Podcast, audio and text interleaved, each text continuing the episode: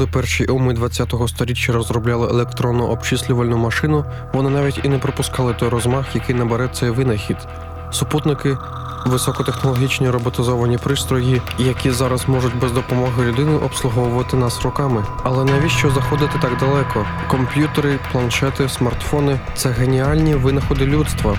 Інтернет найбільша база знань, яку придумали на цій планеті. Тільки в руках людей чомусь цей науковий прогрес породжує собою глобальний регрес.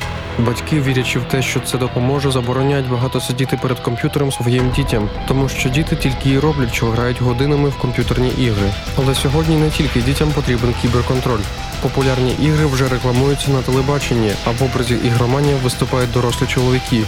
Те, що повинно було розвивати, служить для того, щоб зомбувати і поглинати уми своїх користувачів.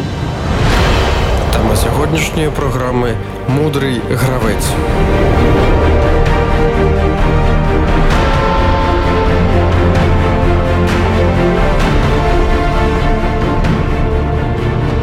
Натхнення Кевін Сістром не дуже знайоме прізвище, яке відоме тільки в більш поглибленому кіберсвіті. А якщо я скажу Інстаграм, популярна платформа, метою якої є зробити з кожної людини вмілого фотографа. Саме з таким гаслом цей стартап просувався два роки і зі штатом у 14 осіб має ціну в 1 мільярд доларів. Кевін Сістром захоплювався інформатикою, але на третьому курсі Стенфорда зрозумів, що він явно не дотягує до рівня його одногрупників, але він добре вмів фотографувати, і в нього був смартфон. Тоді він вирішив використати можливість і поїхати у Флоренцію вивчати фотографію.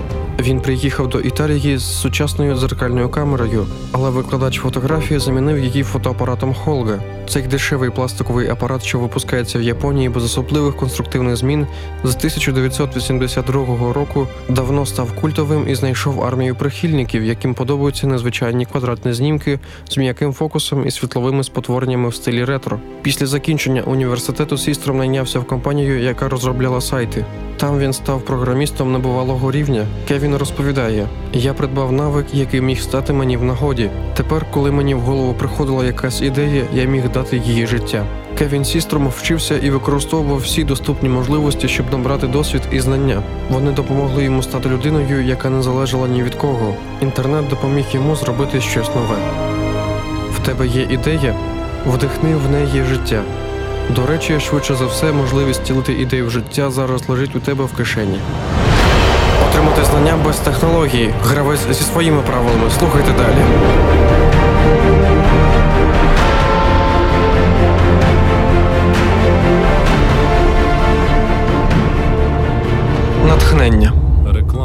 Існують питання про минуле, сьогодення та майбутнє. 10 запитань до Бога це курс уроків, який відповідає на вічні питання: що буде після смерті?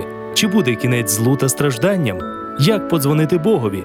Для більш детальної інформації дзвони за безкоштовним номером 0800 30 20 20 або заходь на сайт hope.ua, де ти неодмінно знайдеш відповіді на всі найважливіші запитання. Реклама. Тема сьогоднішньої програми Мудрий гравець.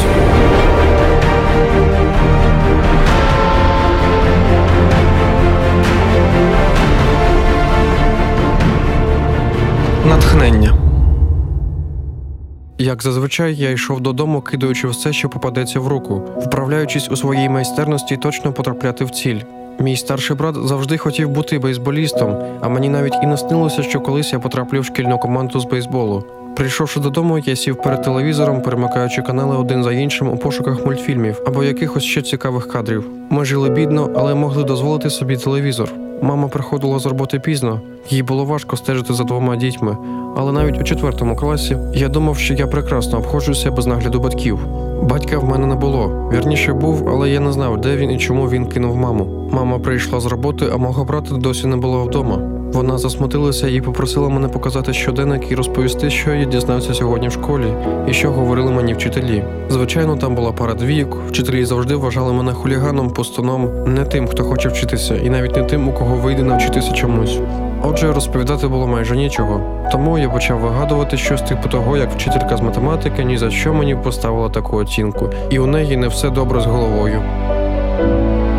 Мама гірко заплакала. Я можу її зрозуміти.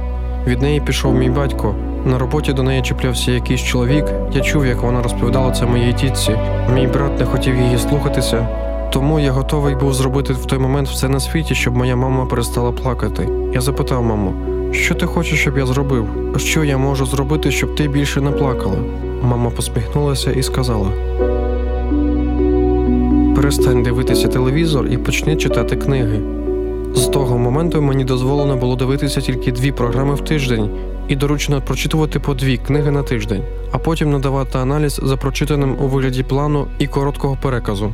Мама перевіряла мою роботу щотижня, тільки потім я дізнався, що вона навіть не вміла читати. Але мені так сподобалося читання, що я почав ковтати книгу за книгою. Ми жили в бідності, а на сторінках книг я міг відчути себе в іншому місті, в іншій країні, навіть на іншій планеті.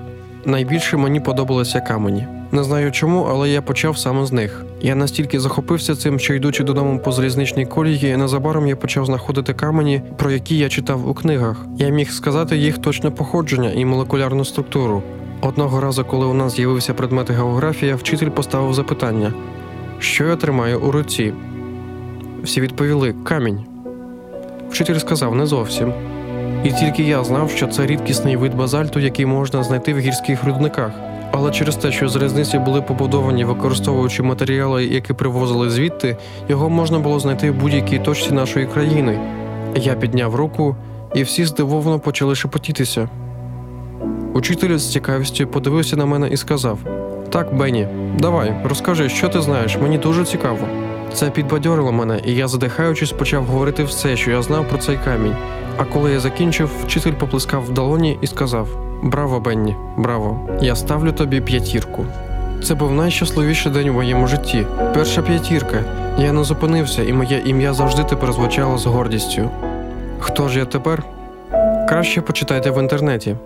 Бен Карсон, американський лікар-нейрохірург і письменник, вперше в світі розділив потиличних сіамських близнюків, нагороджений президентом США Джорджем Бушем президентською медаллю свободи у 2008 році. Один з кандидатів на пост президента США 2016 року. Він заснував величезний благодійний фонд і, будучи хворим на рак, обстежував по 300 дітей в день в клініці, де працював 36 років, лікуючи людей від найскладніших нейрогенних захворювань. Але всього цього не було б, якби колись у дитинстві він не проміняв телевізор на книгу, не проміняв розваги на знання.